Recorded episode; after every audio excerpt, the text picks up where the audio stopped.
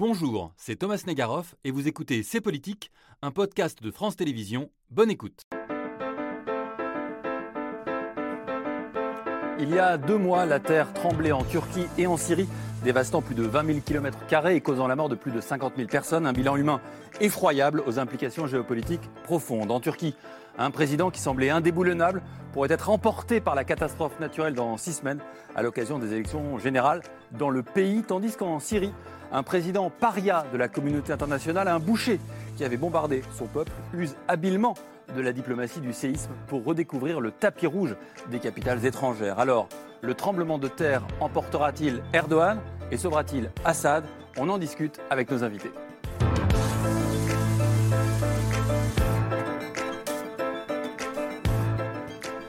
Elles sont là pour en discuter de cette région qu'on connaît à la fois très peu et très bien.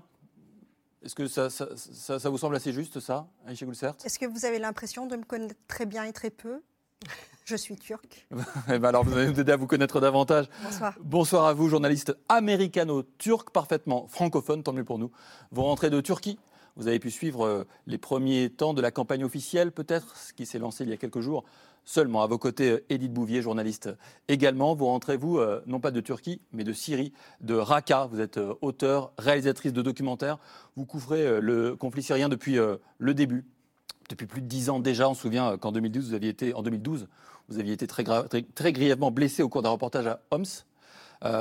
Lors d'un bombardement qui avait coûté la vie, il faut toujours le répéter, oui, au photographe français Rémi Ochlik et à la journaliste américaine Mary Colvin.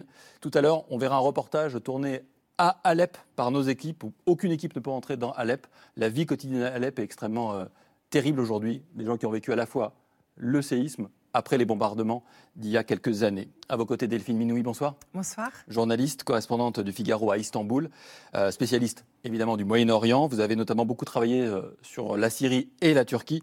Et vous êtes l'auteur de ce livre, L'alphabet du silence.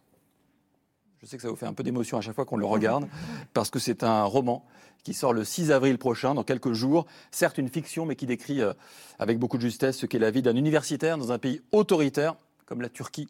C'est une manière aussi d'appréhender ce pays. Dorothée Schmid, de l'autre côté de la table, bonsoir. Bonsoir.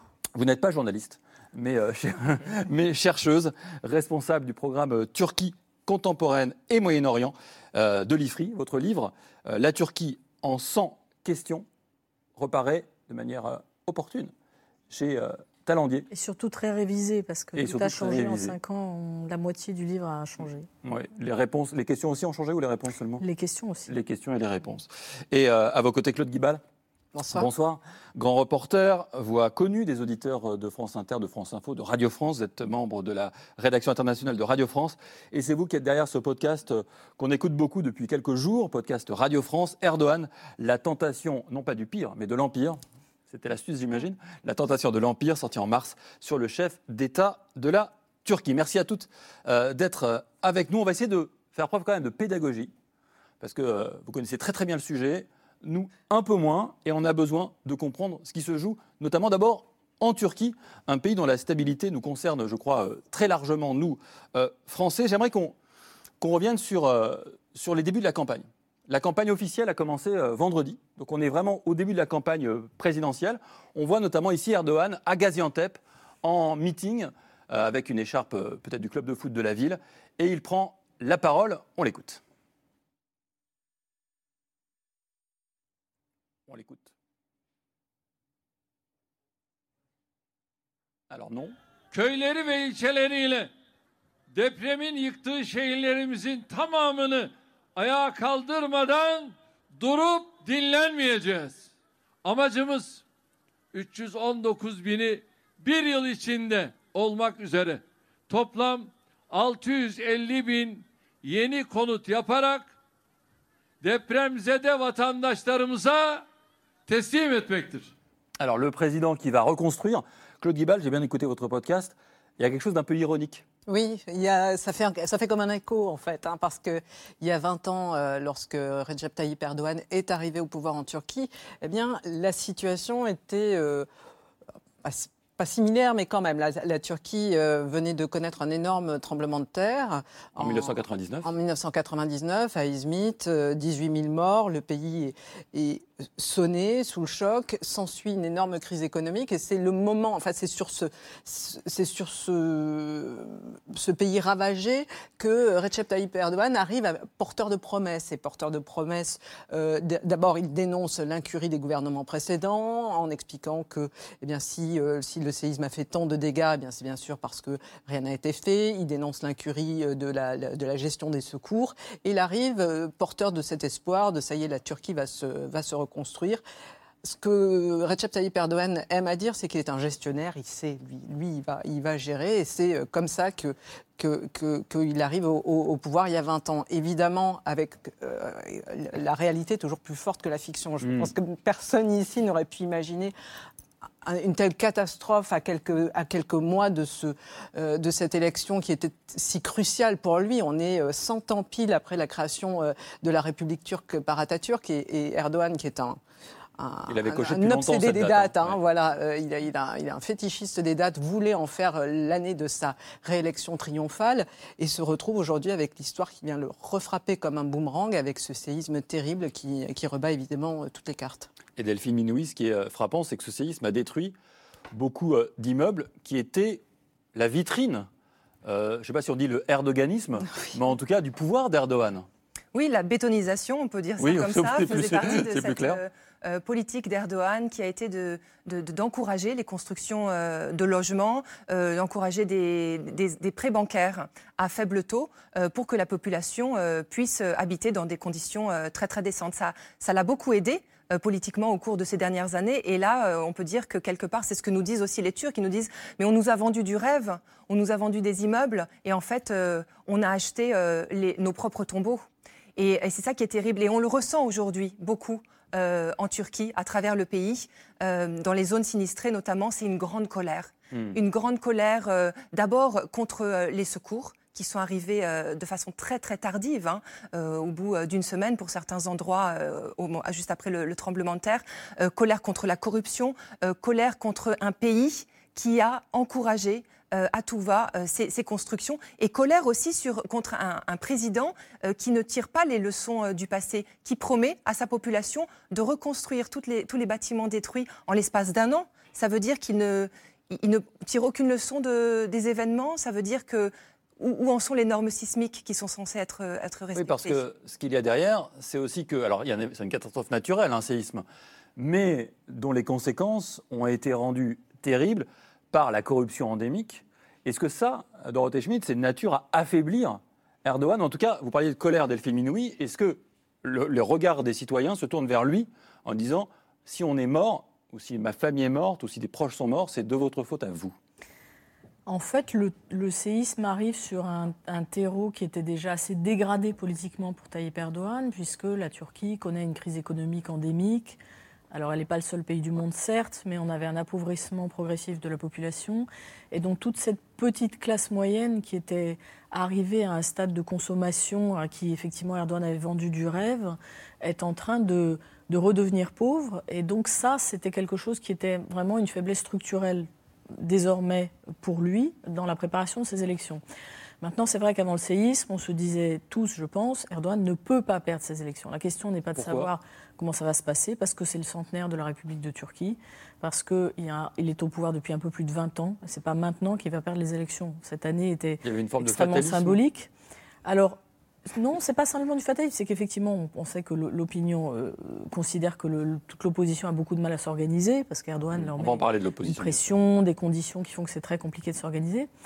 Ce séisme, il a d'abord des conséquences humaines effroyables. On ne sait pas combien de morts il y a. Ça, c'est quand même important de le souligner à l'approche des élections. C'est quand même très difficile d'organiser des élections. Donc les 44 000 morts turques, c'est certainement beaucoup plus. Ah, il faut au moins doubler ça. Au moins. Or, on ne sait pas encore qui est vraiment mort. On a dans les séismes, même sur Izmit, on a beaucoup plus de disparus que de morts. Et donc, comment est-ce qu'on va organiser ces élections dans les provinces en question ? Ensuite, on a un coût économique extrêmement fort pour la Turquie. La croissance turque, qui était déjà pas très vaillante, va évidemment être affectée. Et puis, on a cette sensation que l'État turc se délite progressivement. En fait, je pense que c'est ça le moment de bascule. C'est qu'effectivement, alors qu'on nous expliquait que depuis Izmit, tout avait été réorganisé pour faire face à une catastrophe de ce type, on voit un État à la fois ultra centralisé, avec un président tout-puissant qui a tout organisé de manière complètement pyramidale, qui depuis 2016 est devenu paranoïaque, n'écoute donc plus personne. Et là, qui pour la première fois, moi je l'ai vu pour la première fois depuis les grandes manifestations de Gezi, avoir 2 jours de stupéfaction, d'incapacité à réagir aux événements. Alors maintenant, on l'entend assez peu s'exprimer, ça ne veut pas forcément dire qu'il ne se prépare pas. Ça veut dire que la lutte est plus difficile pour lui maintenant pour gagner les élections. Mais je crois qu'il ne faut pas vendre la peau de l'ours avant de l'avoir tué. Alors on ne va pas vendre la peau de l'ours, on ne va pas non plus le tuer, mais on va écouter le fameux ours. C'était juste après... C'était la première prise de parole, vous évoquiez l'absence de prise de parole. Il prend la parole le 27 février, donc c'est déjà quasiment plus de 20 jours, 3 semaines après le terrible séisme. Et vous allez voir, il n'y a pas vraiment de mea culpa. Adıyaman'dır. Sarsıntıların yıkıcı etkisi, olumsuz hava şartları, ilk birkaç gün Adıyaman'da arzu ettiğimiz etkinlikte çalışma yürütemedik. Bunun için sizden helallik istiyorum. Her şeyin farkındayız. Donc il demande pardon, mais pas vraiment lui-même, hein, il est responsable de rien. Ayşegül Sert, on vous a reçu sur le plateau de ces politiques à ce moment-là. Est-ce qu'on en est toujours dans ce même temps politique-là, à savoir un président qui ne se remet pas en question et, vous nous disiez à l'époque, des citoyens en colère? On est toujours, 2 mois après, là? Là où on est, c'est exactement, Dorothée Schmid a utilisé le mot, c'est un paranoïa, mais multiplié encore plus. C'est-à-dire que Erdogan... C'est pas une question de campagne pour lui, c'est une question de survie. C'est une question de vie ou mort pour lui, ce qui va se passer pendant les élections du 14 mai. Mais ce qui a lieu de différent, ce que quand on va sur le terrain, que ça soit dans le sud-est du pays ou que ça soit même dans les grandes villes, c'est que Erdogan était pour la première fois un président en Turquie qui venait du peuple. C'est-à-dire que les citoyens, aujourd'hui plus de 88 millions, voyaient en Erdogan quelqu'un qui pouvait les entendre, qui pouvait les comprendre et qui pouvait trouver une solution à ces problèmes. Erdogan, qu'on voit depuis au moins 10 ans, c'est un homme qui est non seulement pris par le côté shakespearien de l'homme qui reste trop au pouvoir et donc qui perd de plus en plus de son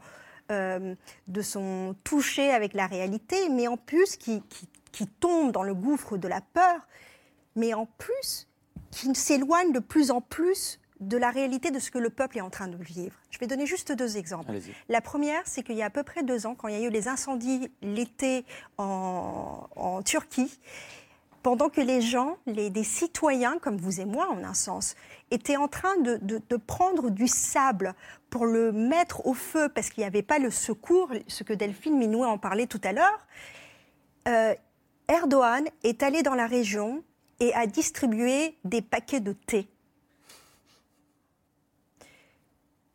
Il y a quelques semaines, il était à nouveau dans la région des tremblements de terre et il a distribué du confort de son autobus de campagne des jouets aux enfants.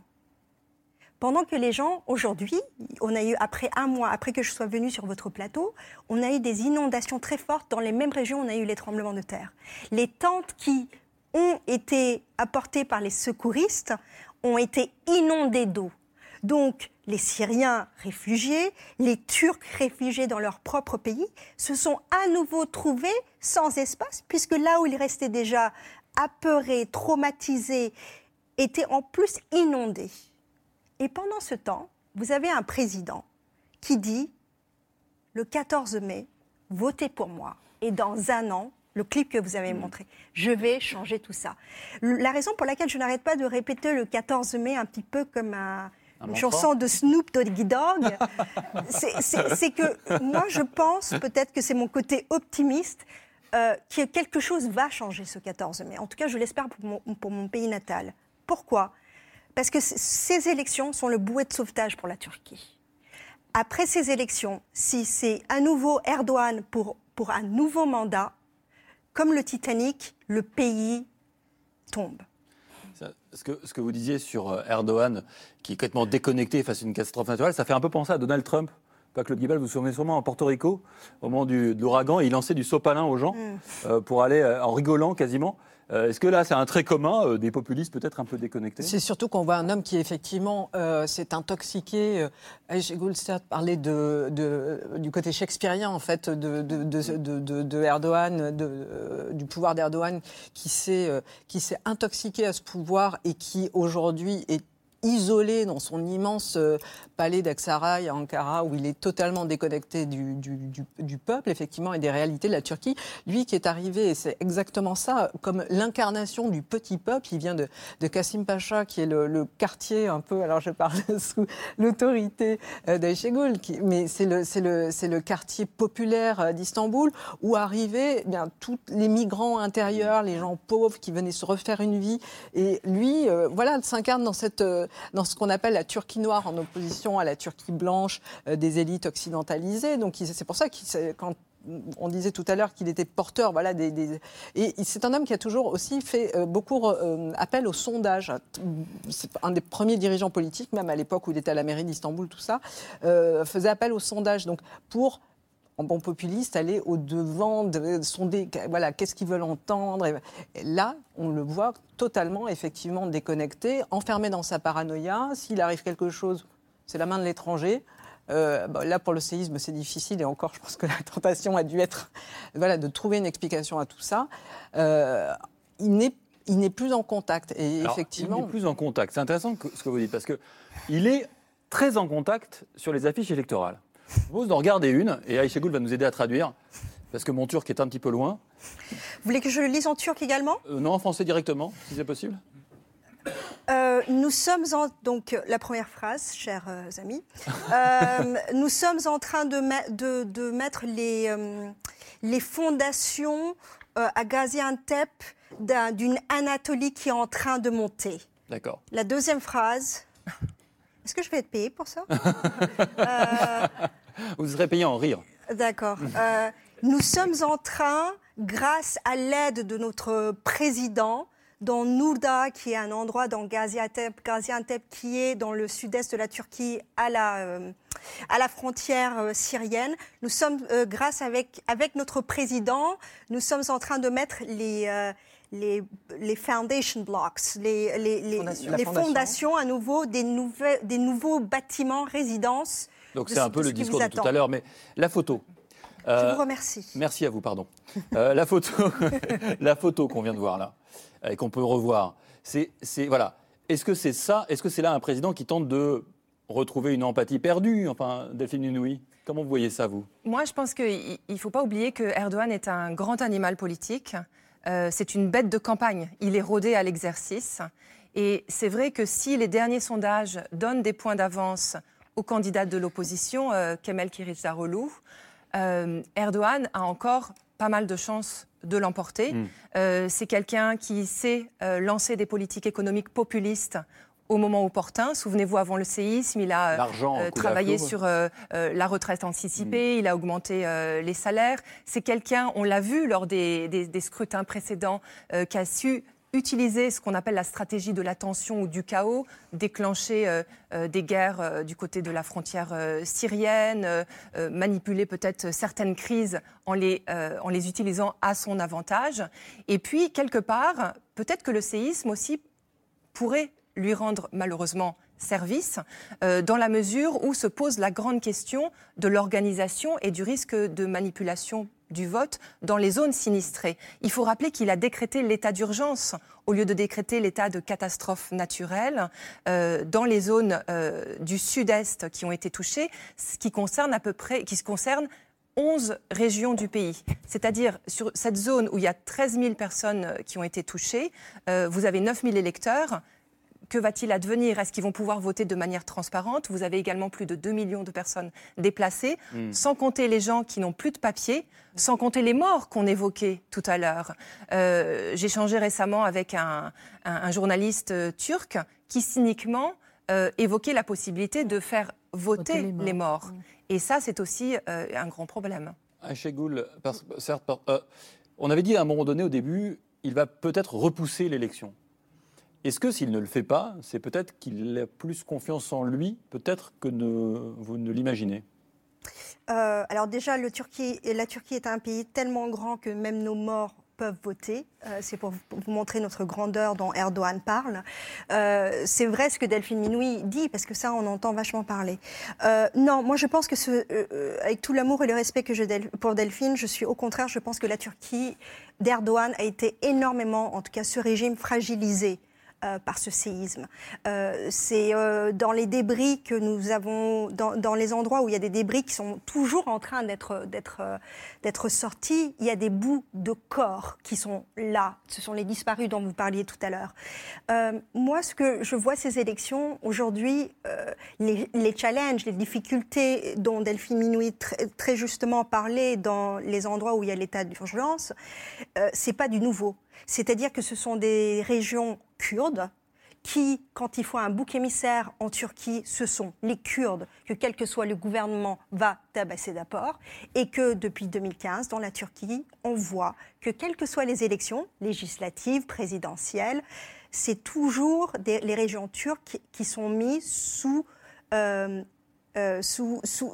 tutelle, sous contrôle, et que ça n'a jamais été facile de faire campagne pour les Kurdes déjà dans ces régions, de voter, parce qu'il y a eu des nationalistes qui étaient littéralement avec des énormes pistolets devant les urnes en disant « T'es sûr que tu veux aller voter pour Selahattin Demirtas ?» c'est-à-dire le candidat kurde qui envoie son nom.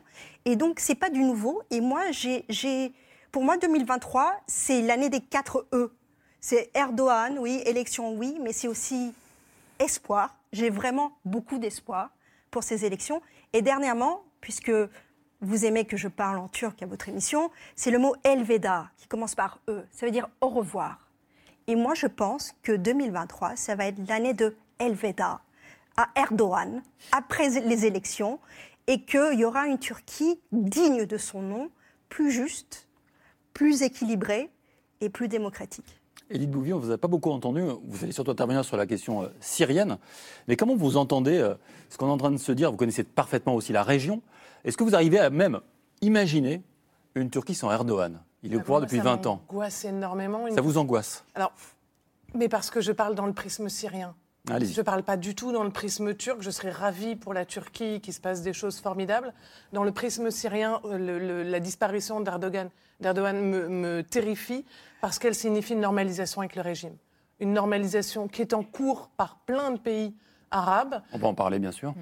Mais qui sera encore plus rapide. Parce que jusque-là, Erdogan a ouvert une porte, mais a redonné des gages à l'opposition qui est... L'opposition syrienne qui est massivement basée dans le sud de la Turquie, il a repromis qu'il allait les soutenir. C'est grâce à la Turquie que l'enclave d'Idlib, qui est au nord-ouest de la Syrie, c'est 4 millions de Syriens qui ont fui la guerre, qui ont fui les bombardements de Bachar al-Assad depuis 10 ans. Ces gens-là ont tout perdu avec le tremblement de terre. C'est la zone qui a été la plus détruite en Syrie à ce moment-là. Il y a 6000 morts, et on est pareil que sur la Turquie, sur des estimations. Oui. Un jour, on aura plus de chiffres, mais à la différence de la Turquie, il n'y a pas les moyens d'aider la Syrie, il n'y a pas eu de pelleteuses qui sont rentrées, il n'y a personne qui a pu aller secourir, sauver les Syriens qui étaient sous les décombres. Et cette normalisation, ça signifie donc la reprise de cette zone par le régime syrien et la fin des espoirs pour la Syrie. Dorothée Schmid, cet argument-là, on va évoquer la Syrie largement tout à l'heure, mais l'argument, en gros, lâcher la proie pour l'ombre, ça peut inquiéter, ça peut effrayer. Est-ce que cet argument-là, il peut aussi compter au moment du vote, le 14 mai, et après on évoquera la communauté internationale, mais restons avec les Turcs un instant, et évoquons aussi quand même l'opposition. Alors d'abord, depuis 20 ans, à chaque élection...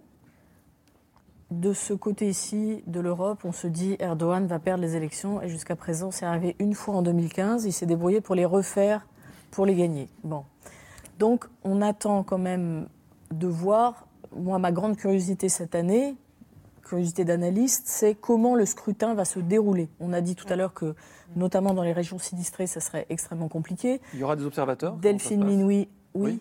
Oui, mais alors là, j'ai un point que je voudrais vérifier avec Ayşegül parce que je crois que cette année, les observateurs des partis politiques n'auront pas accès au bureau de vote. Oui, pour l'instant. Pour l'instant, donc ça peut effectivement, tout est en train de changer, mais pourquoi évidemment... Et les observateurs internationaux, il y en aura ? Oui, bien sûr. D'accord. Mais ça veut dire qu'il y a un très gros enjeu sur la légalité des élections, bien sûr, mais... la régularité des élections cette année, beaucoup plus que d'habitude, sachant que la Turquie est un pays qui a la réputation d'avoir des élections qui se passent correctement, il y a assez peu de fraude, sauf, comme l'a bien décrit Ayşegül, dans le sud-est, où effectivement on sait qu'il y a des intimidations systématiquement. Je voudrais juste signaler que les régions dans lesquelles le tremblement de terre a eu lieu sont des régions qui votent pour la plupart, majoritairement pour l'AKP, que la plupart des grandes villes étaient dirigées par des amis de Tayyip Erdogan. Gaziantep, qu'on a vu tout à l'heure, c'est un gros nœud économique aussi. Donc c'est une vitrine de l'AKP très importante. C'est aussi pour ça qu'Erdogan met tellement d'efforts de relations publiques sur la reconstruction de Antep, parce que vraiment, ça peut être symboliquement une façon de prendre un nouveau départ. Pour lui, c'est la seule manière de retourner cette espèce de catastrophe et ce récit qui devenait terrible pour les 100 ans de la République, hop, cet séisme catastrophique, eh bien ça va être un nouveau départ. Donc c'est ça qu'il est en train d'essayer de vendre.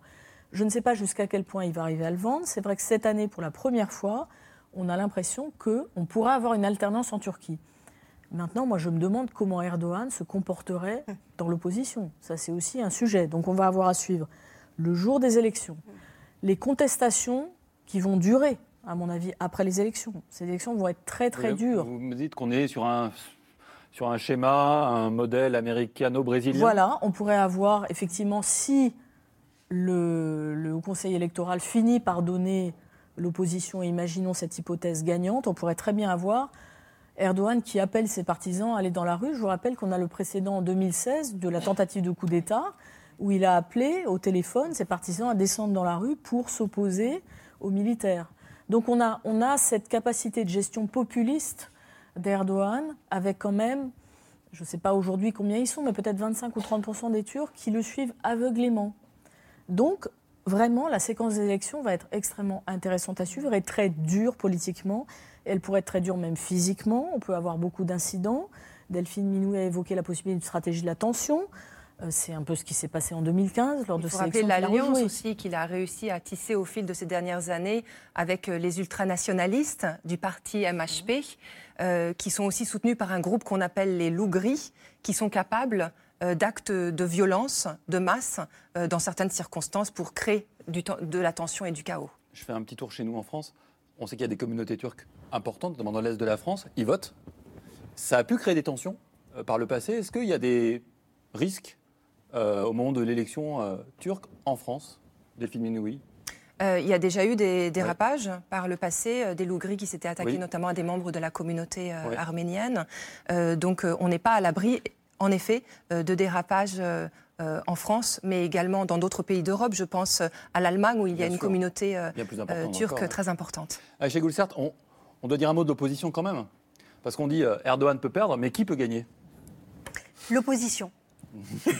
Merci. Écoutez, ce qui se passe, Dorothée Schmid parlait des 100 ans bientôt en octobre de la République turque. Ça veut dire que la Turquie est un pays jeune. Donc je vais un petit peu, entre guillemets, caricaturiser, mais je pense que ça va aider à expliquer. C'est comme un amour de jeunesse que vous devez choisir pendant que vous allez voter. Est-ce que vous allez voter pour l'homme qui a beaucoup de charisme, qui est sombre, qui fait beaucoup de promesses, qui ne les tient jamais, ce qui est le cas de Erdogan, ou est-ce que vous allez voter pour Kemal Kılıçdaroğlu, l'opposition? On l'a en photo, voilà, avec son nom écrit, ce qui nous aidera un petit peu. Kemal Kılıçdaroğlu. Et il s'appelle Kemal, c'est pas mal. Comme Kemal Mustafa Atatürk, le fondateur de la Turquie républicaine. Tout à fait. Et donc, cet homme que vous voyez et donc l'autre candidat est l'image vraiment de cet homme qui a été un haut fonctionnaire pendant longtemps. Il est quelqu'un de, entre guillemets, propre. En termes politiques, fidèle, fiable. Mais comme vous pouvez le voir sur la photo, il n'a pas beaucoup de charisme.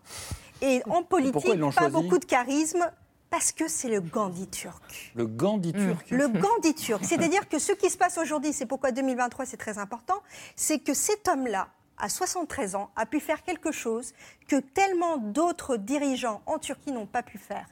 Il a créé quelque chose qui s'appelle la table là, de 6. Et nous sommes 6. Alors ça veut dire quoi, il a réuni des partis d'opposition turque, de la gauche jusqu'au centriste, jusqu'à l'extrême droite, pour enfin, au lieu que le pays se divise, se déchire, et cet homme-là comme voix unique.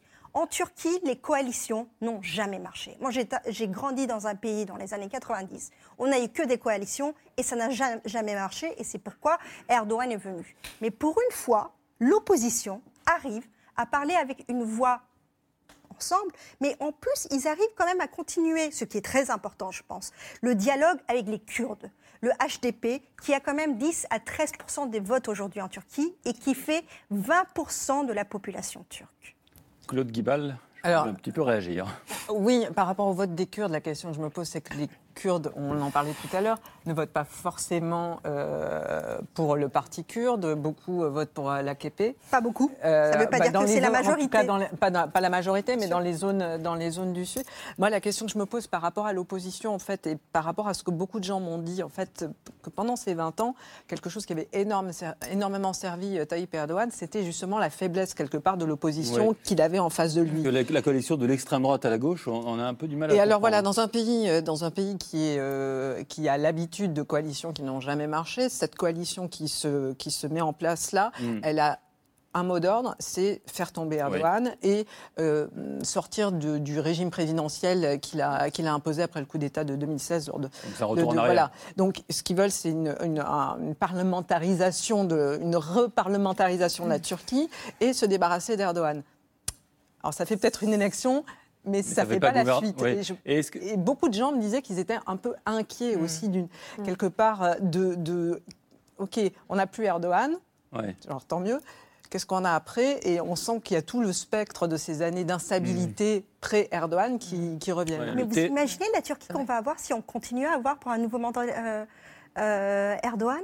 C'est-à-dire qu'encore des journalistes comme nous, des activistes, des chercheurs, des hommes politiques... Je ne dis pas que peut-être je pose la question en général. Non, ce n'est pas non plus gagnant-gagnant s'il gagne. Ce qui est terrible aussi, ce qu'on remarque en Turquie, c'est l'hémorragie de population. En fait, tout le monde s'en va. Toutes les forces vives, toutes les forces actives, les médecins, le système de santé, tout se détruit parce que tout le monde s'en va. Il n'y a plus d'argent et puis il n'y a plus de... Moi, je vois cette élection plus que jamais comme finalement un référendum pour ou contre Erdogan.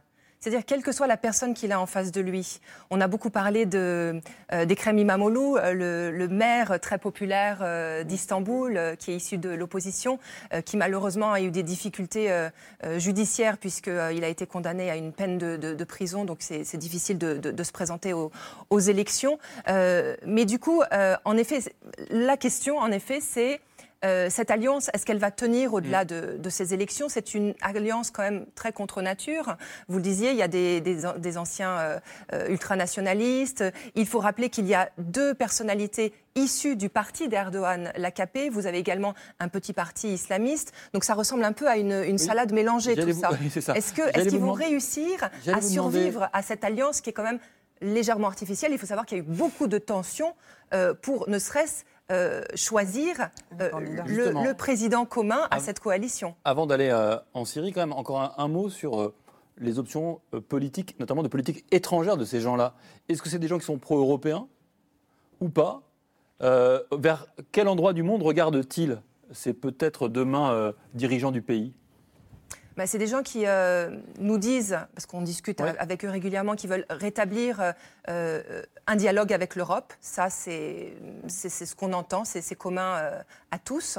En même temps, en ce qui concerne d'autres considérations de géopolitique, j'ai l'impression, enfin, je pense que Dorothée Schmid aura plus peut-être de détails, mais j'ai l'impression que pour certains éléments concernant l'OTAN, concernant leur présence sur la scène internationale, il y a beaucoup de continuité quand même, parce qu'il y a une continuité nationaliste qui se poursuit. En revanche, comme le craignait Édith Bouvier, sur la question de la Syrie, et ils le disent ouvertement, les opposants, quand on parle avec eux, ils veulent absolument normaliser avec Bachar al-Assad. Ah oui. D'ailleurs, ça a été un argument de campagne au cours de ces dernières années, lors des précédentes élections, où ils accusaient Erdogan d'avoir pensé que Bachar al-Assad allait tomber dès les premiers jours du printemps arabe en 2011. Et bien voilà la transition offerte sur un plateau par Delphine Minoui, cet autre pays fortement touché par le séisme, avec un président qui lui en sort plutôt, en tout cas renforcé. Ce pays, c'est la Syrie de Bachar al-Assad. On va analyser ensemble comment le président syrien use habilement du séisme. Je vous propose d'abord de prendre la mesure du drame vécu par un peuple bombardé il y a 10 ans par ce même président.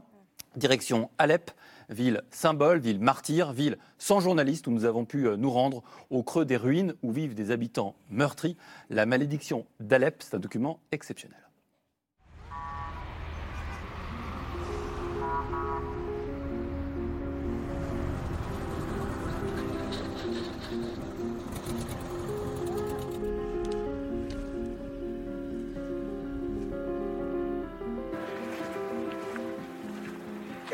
Ce séisme était bien pire que la guerre, bien pire que les 11 ans de guerre qu'on a vécu. C'était plus fort que les bombardements.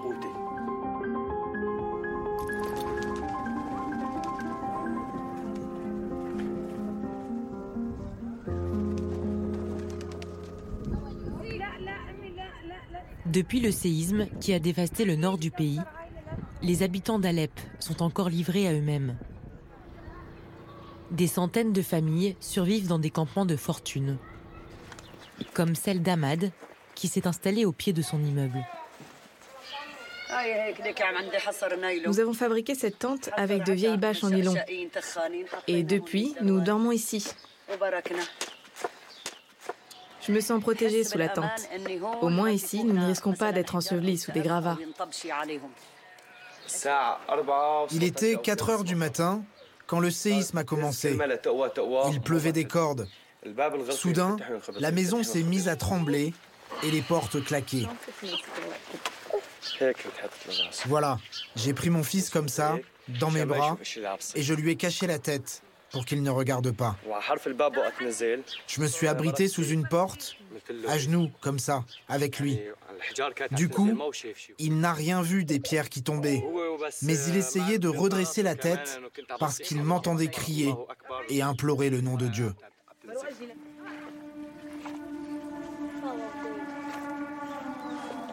Dans les rues de la ville, les destructions du séisme se sont ajoutées à celles de la guerre.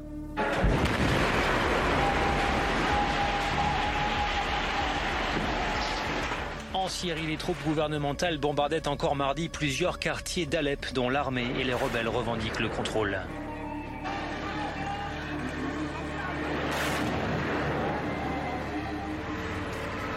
De 2012 à 2016, la bataille d'Alep a fait de la capitale économique syrienne une cité martyre.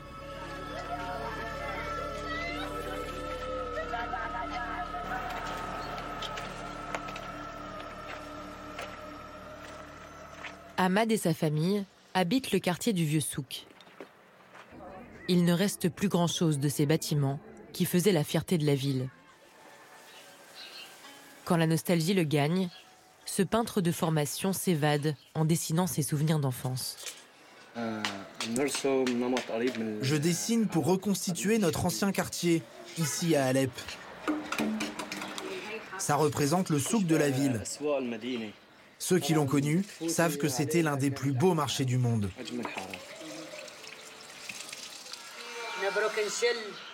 On y achetait de la laine pour tisser des tapis. On s'entraidait pour les repas, les fêtes, les enterrements. Entre voisins, on vivait tous ensemble, comme un seul cœur.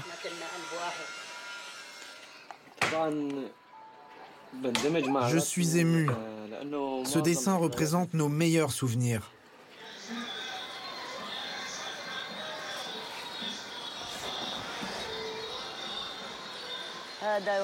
Mon seul et unique rêve, avant de mourir, ça serait de revoir Alep et la Syrie debout, et mieux qu'elle ne l'était.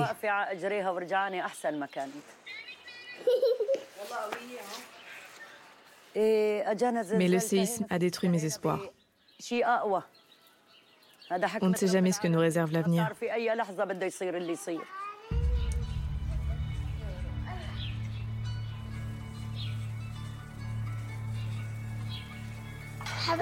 J'aime dessiner comme mon oncle Ahmad. J'aime beaucoup ça. À 6 ans, Ibrahim, le neveu d'Ahmad, n'a connu que la guerre et le chaos.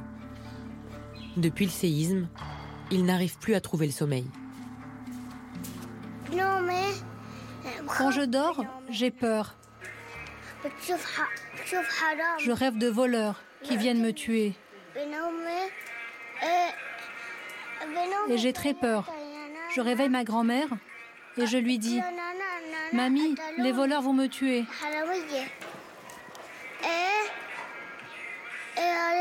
Elle me dit de me rendormir, mais je n'y arrive pas. Et je continue à pleurer.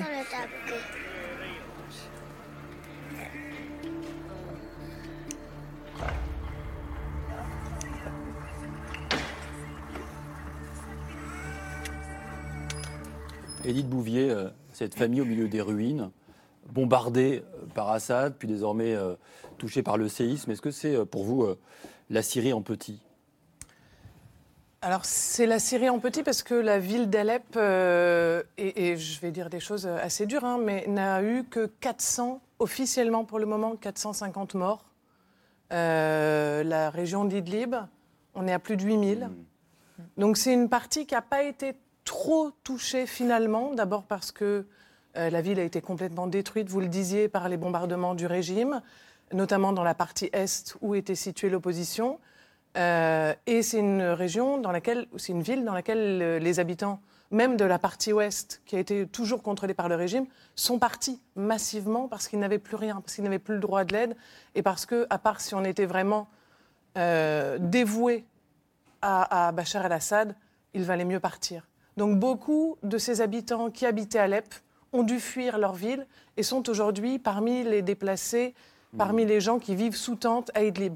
À Idlib, c'est encore tellement pire. Donc c'est génial, je suis ravie, je n'ai jamais pu aller dans cette zone d'Alep qui est contrôlée par le régime et je n'irai jamais parce que, comme vous le disiez, j'ai été blessée par le régime et je porte plainte aujourd'hui pour crime de guerre contre le régime syrien.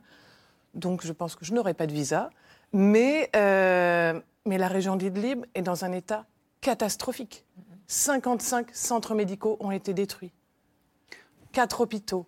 2 maternités, il n'y a plus d'école, il n'y a plus de maison. Que reste-t-il de cette société civile syrienne qui était très alphabétisée, très politisée, beaucoup d'intellectuels ? Qu'est-ce qu'il en reste aujourd'hui, 10 ans après la fin de la guerre ? 10 ans après la guerre, pardon. Un joli mauvais jeu de mots, elle est sous l'eau parce que, comme Ayşegül le disait tout à l'heure, après le tremblement de terre, en plus, il y a eu les inondations, les tempêtes de vent, et aujourd'hui, elle est à terre. Cette Syrie, beaucoup ont pu fuir, mais beaucoup sont aujourd'hui sous les décombres des maisons. Ça a été le décombres terrible au moment du tremblement de terre, ça a été d'appeler tous les gens que je connais, tous les gens avec qui je travaille depuis 10 ans et de demander « Et vous êtes où ? Et vous en êtes où ?» Un de mes collègues, Fadi, avec qui le frère Aman de Fadi a été tué, avec qui on travaillait pour Arte. C'est chaque jour des nouvelles comme ça et encore, comme je le disais tout à l'heure, les bulldozers ne sont pas rentrés et la plupart des maisons n'ont pas pu être fouillées. Alors, par contre, le petit point positif, c'est l'ironie des Syriens, c'est que grâce au bombardement du régime, ils ont un savoir-faire dans le fait de fouiller les décombres. Ah, mais on tire profit de tout ce qu'on fait en Syrie, on a peu. Par contre, de l'autre côté, c'est comme disaient les gens que je connais à Alep, qui étaient sous les décombres, c'est que le régime syrien ne savait pas faire, en fait, sur les maisons détruites. Et ils y sont allés au bulldozer immédiatement.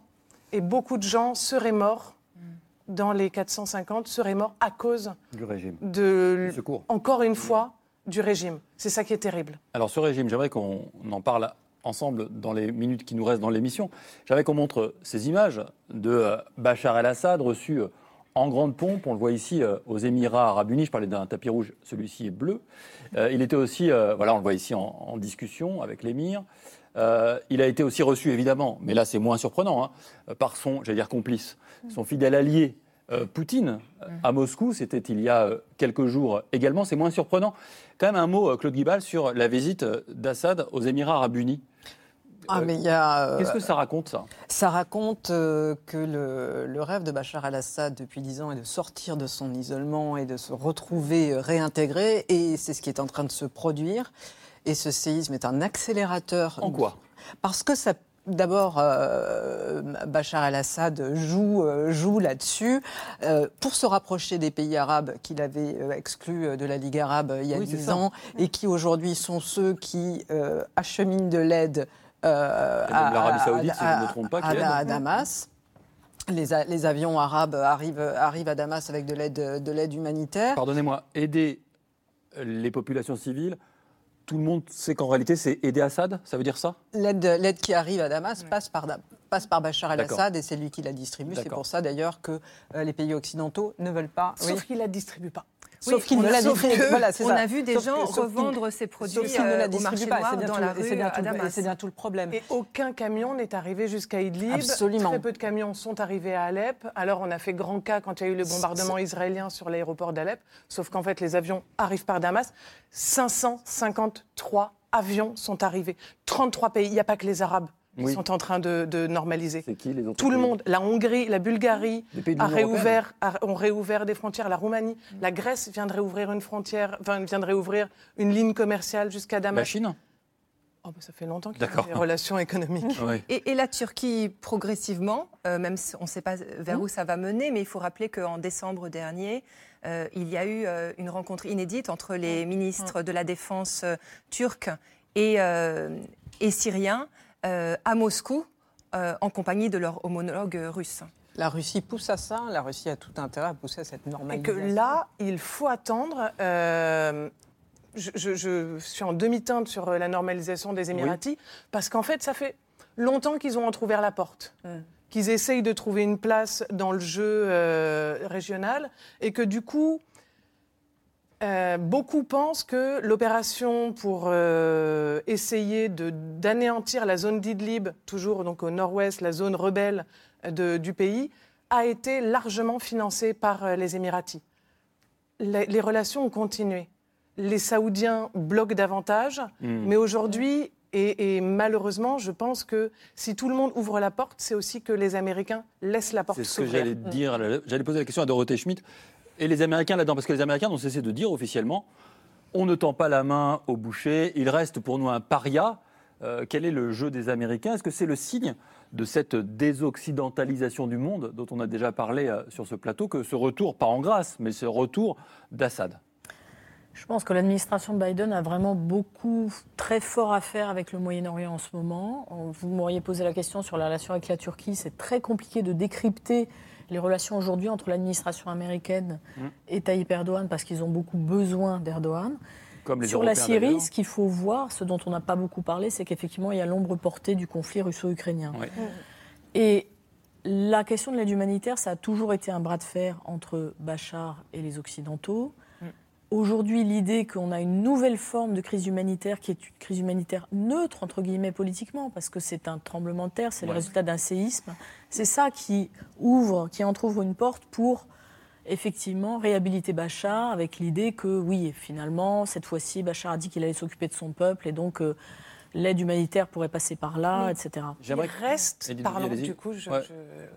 vais être bavarde un peu, mais il reste cet enjeu de la France, avec la Russie, qui est qu'ils ont encore 900 hommes stationnés dans la région de Raqqa, donc à l'est de la Syrie, et ceux-là, on ne peut pas les laisser partir comme l'avait fait Trump en 2019, parce que sinon, ça serait donner cette région à Bachar al-Assad et à son allié russe. 900 Américains. Vous parlez des États-Unis, 900 Américains.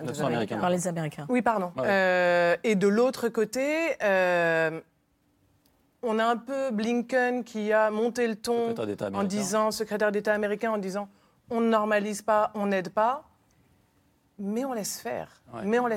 Si jamais les Américains avaient vraiment dit aux Saoudiens, aux Émiratis, à tout le monde « non, vous n'y allez pas, vous ne l'invitez pas », ils ne l'auraient pas fait. J'aimerais qu'on parle de la France. Est-ce que c'est sûr, ça, c'est une bonne question. Parce que l'autonomisation des politiques des pays du Golfe, c'est aussi une réalité. Et ça montre un affaiblissement structurel de l'influence américaine dans la région. Et avec un acteur régional dont on n'a pas parlé quand même, qui est l'Iran. Je savais qu'on allait en parler aussi. L'Iran qui s'est rapproché de l'Arabie Saoudite. Donc c'est pour ça que la région bouge. Vraiment dans des alliances à géométrie variable aujourd'hui. Tout est en train de bouger. On parle un peu de la France. Parce qu'il y a eu une visite qui a surpris, voire choqué. C'est la visite de Moussa Naas, proche de Bachar al-Assad, représentant de la Chambre de commerce de Damas, qui n'est pas affecté par les sanctions européennes, donc il peut voyager. Et il est venu à Paris. Il a participé à une réunion dans les locaux du MEDEF à Paris, donc le syndicat des patrons, il y a quelques semaines. Est-ce que c'est, Delphine Minoui, le symbole discret d'un rapprochement au moins économique entre la France et la Syrie d'Assad ? Que nous voulions bombarder en 2014. Il y a une volonté de retisser des liens économiques de la part de certains membres du patronat français.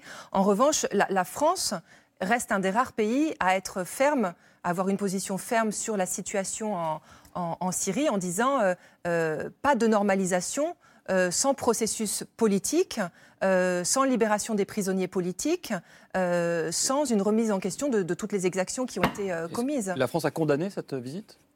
Alors, à ma connaissance, je ne sais pas. Moi, je n'ai pas eu d'écho pour l'instant. C'est vrai. Ils se sont défaussés en disant « nous n'étions pas au courant, le visa Schengen a été obtenu d'un pays tiers ». Donc, ça paraîtrait être la Hongrie. La fameuse Hongrie de tout à l'heure, oui. Et nous n'étions pas au courant. C'est effectivement sous le patronage d'Emmanuel Macron, mais c'est une formule type qui est utilisée à chaque fois.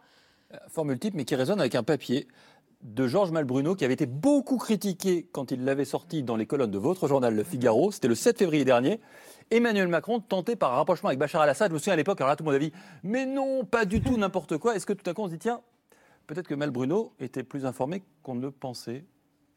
Delphine Minoui, c'est pas facile de parler sur un de vos confrères ? C'est difficile de parler d'un confrère qui est toujours, en effet, qui a ses propres sources. Oui. Est-ce que vous reliez les deux événements, en gros ? Je ne commenterai pas aujourd'hui. Est-ce que vous reliez ce papier avec cette visite au MEDEF ? Moi, ce que je ressens par rapport à tout ça, c'est un cri d'alarme que j'entends chez les Syriens. Ça fait des années, ça fait des années qu'ils se sentent abandonnés.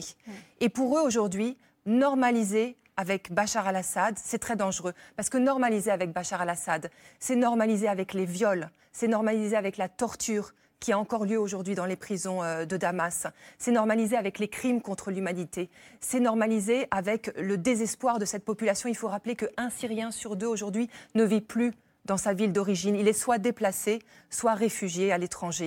C'est normalisé aussi avec les bombardements aux barils d'explosifs qui ont fait le plus de morts en Syrie ces derniers temps. On parle de 500 000 morts, mais à un moment donné, on a arrêté de compter les morts. Et aujourd'hui, au moment où on parle, il y a encore des bombardements russo-syriens dans la dernière poche de résistance, qui est la poche donc, d'Idlib, qu'on évoquait tout à l'heure, qui se trouve à la frontière avec la Turquie. Édith Bouvier, pour vous, normaliser, c'est insupportable comme idée ? Mais ça serait, effectivement, vu ce que Delphine vient de rappeler, tous les crimes qui ont été commis, ça serait terrible et ça serait dire « la justice internationale ne passera pas pour vous ». Ça serait dire « aujourd'hui, on met des mandats d'arrêt sur Vladimir Poutine, mais pour vous, pas de justice possible ».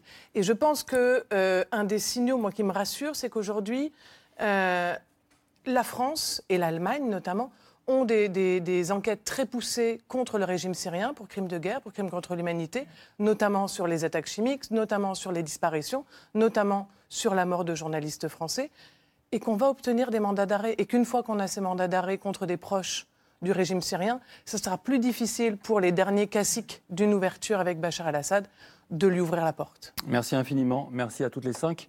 C'était, je crois, pédagogique et passionnant. On a, je pense, un peu mieux compris ce qui se jouera le 14 mai prochain en Turquie. Les 4 E, le dernier en turc, je l'ai déjà oublié, c'était Elveda. Elveda, au revoir, oui, au revoir. Ça, c'est le... Il vous ne fera juste discard, vous pensez ? Au revoir, je ne suis pas sûr non plus. Elveda. Merci Ayşegül Sert d'être venue à la fois traduire et nous expliquer ce pays que vous connaissez si bien. Édith Bouvier, merci infiniment aussi pour votre...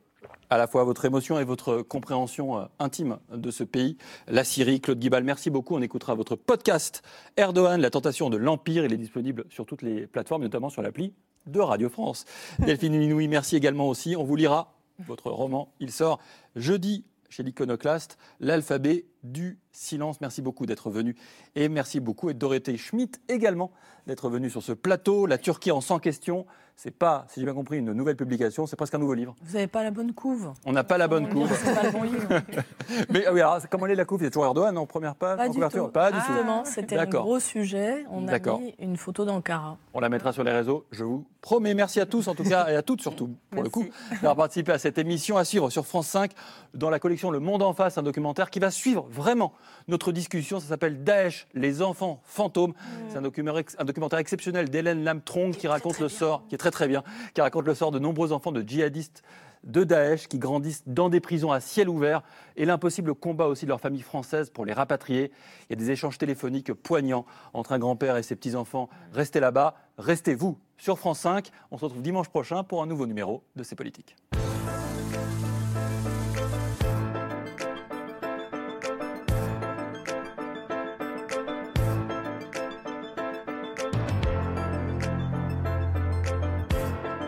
C'était C'est Politique, un podcast de France Télévisions. S'il vous a plu, n'hésitez pas à vous abonner pour ne rien manquer. Vous pouvez également nous retrouver en vidéo sur France.tv.